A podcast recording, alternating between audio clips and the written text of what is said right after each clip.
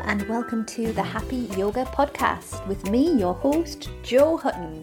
And in this podcast, we talk about all things yoga and all things to make your mind a happier place to live in. Let's get started. So, we've made it to the niyamas, and this is the second limb of yoga. So, if you have no idea what I'm talking about, go back go back, listen to the Yoga Sutras episode, then listen to the episodes before this because you may get a bit lost if you don't know what the eight limbs of yoga are. So I'm not going to explain it in every episode, just go back and listen to the Yoga Sutras episode, which is number two, because we have finally made it. We had five episodes explaining the yamas, and now we're on to the second limb of yoga, which is niyamas. And whereas the yamas were restraints, so things that you didn't do, the niyamas are observances, so things that you try and do. And they are very linked, the yamas and the niyamas. Remember, there's not, with the limbs of yoga, there isn't a hierarchy. One's not more important than the other. They're kind of designed to be observed together. So they're kind of designed to be all together. And the first of the niyamas is purification.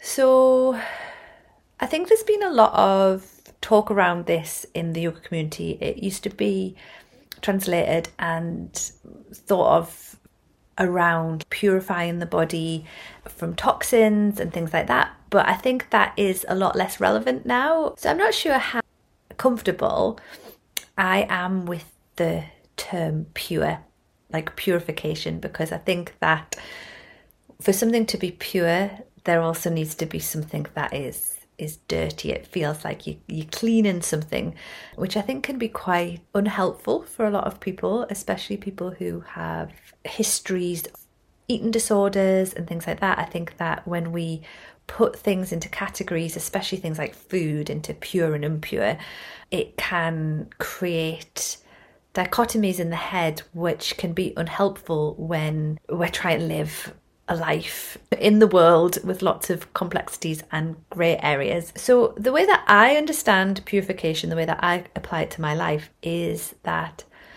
I try and understand that we are literally made up of the things that we consume.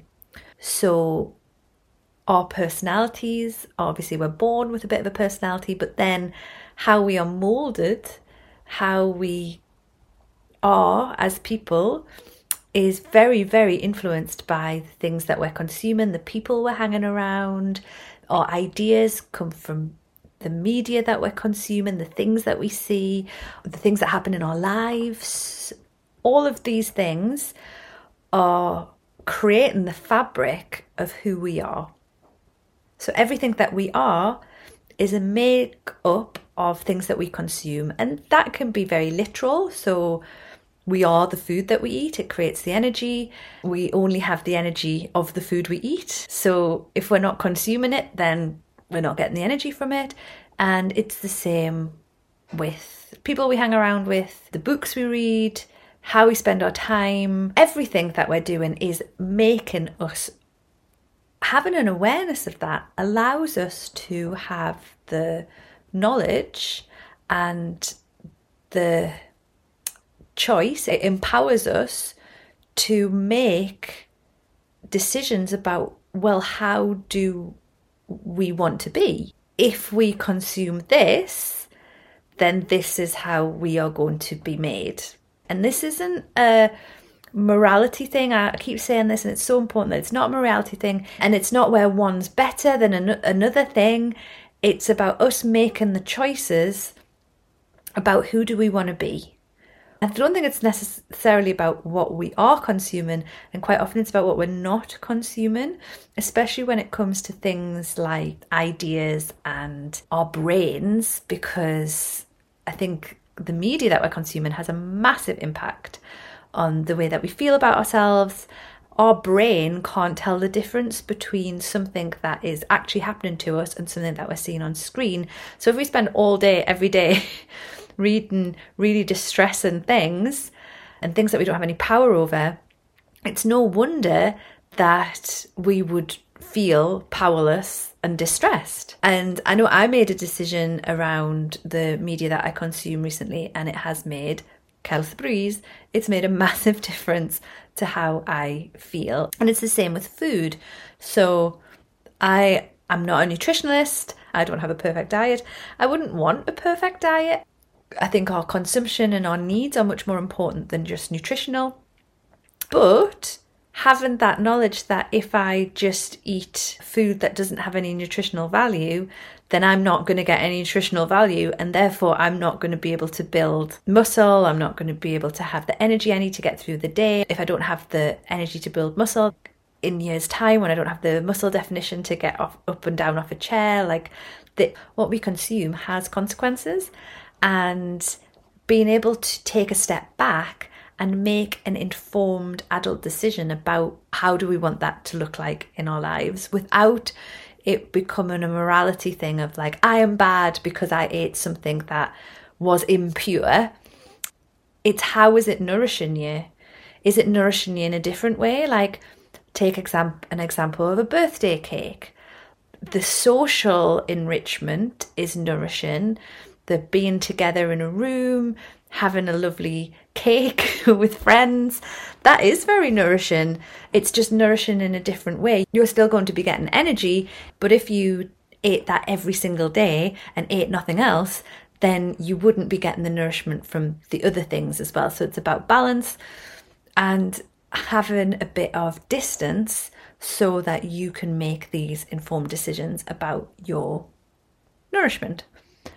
So, also, in our society, we have a lot of things that feel like they should be nourishing, but they're actually empty. And what I mean by that is we almost have these facades of healthy things, of, of nourishing things. So things with empty calories, empty connection.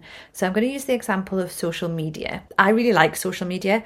I'm not the type of person who is, you must not be on social media in order to be a yogic person. I think that social media is just like everything else, it's a tool and it's not inherently good or bad. It's how you interact with that tool, which determines whether it's helpful or unhelpful for you. I have to be very mindful of my consumption of social media because I do love it a little bit too much. But I also know that what I want from social media is connection.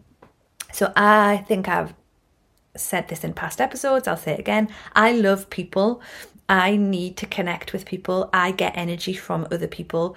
And during the pandemic, I, like everyone else on the planet, wasn't able to get the connection that I needed in real life. So, what did we do? We all turned to social media.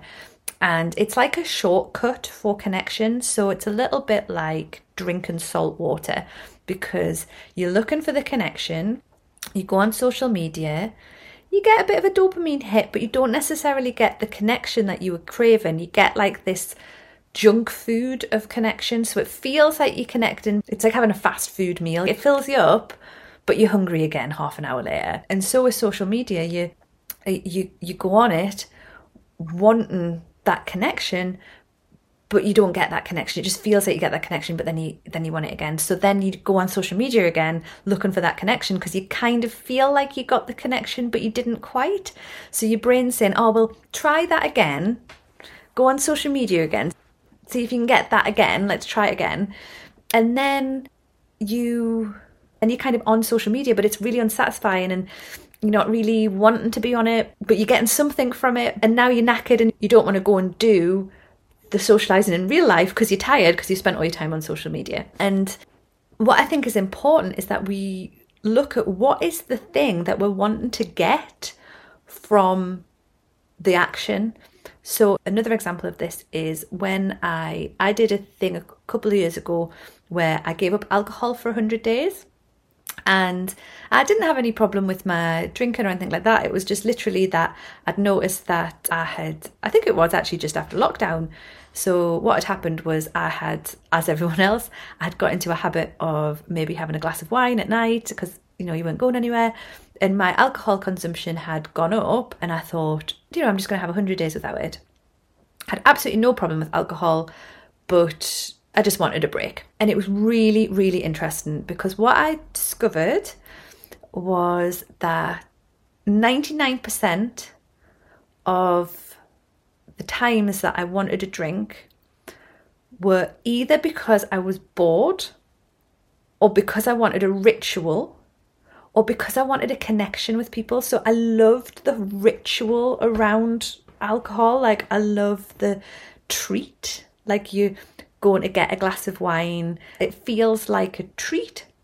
So it was really difficult at the beginning for me to understand how to replace that because I was thinking I wanted a drink, but I didn't want a drink. It wasn't the alcohol that I wanted. Quite often, it was actually the marker of the end of the work day or the beginning of the weekend. It was like a, it was a ritual to mark a celebration. And it was also a really good bonding experience with other people. So I found when I didn't have alcohol, it was really difficult to have that same connection with people. Not because they had changed or I had changed, it was just that there's something a bit subversive and being in it together of like, oh, let's go for a drink. There's something about like being in it together. And so I had to find other ways of doing that. And also, when you were drunk, you were able to have conversations. And I hadn't even noticed this about myself, but you can have conversations that you might not have had in a different setting. So, in a pub, you might tell your friends you love them. You might have conversations about your relationships. It's not necessarily the alcohol, and it's more the social rules change because you've had a drink. It's another social contract. So it was really interesting to not be drinking and to look at what it was that I was wanting to get out of alcohol that wasn't actually the alcohol. It was just fascinating because I think there's that with other things as well. So sometimes what we're wanting isn't necessarily the thing, it's the ritual around it, or it's the thing that that thing can give us. So if you have a behavior that maybe you don't like, maybe it's online shopping. It doesn't have to be a massively harmful behavior, just a behavior that you're not getting any enjoyment out of, but you're not, you've you've kind of got into the habit of it, but it's not nourishing you anymore. What is it that that behavior gives you that you're looking for? And for me, that awareness of it, that's what the purification is about. It's about being aware of your consumption, being aware of what that consumption's given you and having control over it so it's not controlling you, but also not feeling guilty about it because if we could just be like, well, we'll just all eat healthy and not drink and be pure and blah, blah, blah, then, well, if it was that simple, we would just all do it, wouldn't we? But there's so much more at play. So, not feeling guilty about getting your needs met, if they are meeting your needs. There's nothing wrong with sitting on TikTok and being on social media. It's only a problem once it's a problem. And once it's a problem, if that's not meeting our needs, can we get that need met elsewhere instead? I feel like that one was a bit rambly, but sometimes they are. Sometimes they are. So join me next time for the next of the Niyamas. If you have any questions, comments, thoughts about that, as always, I would love to hear from you. The Happy Yoga podcast was brought to you by me, Jo Hutton. And don't forget to follow us on Instagram, and you're always welcome to join the community. So follow the link in the show notes if you want to be part of the community. Bye!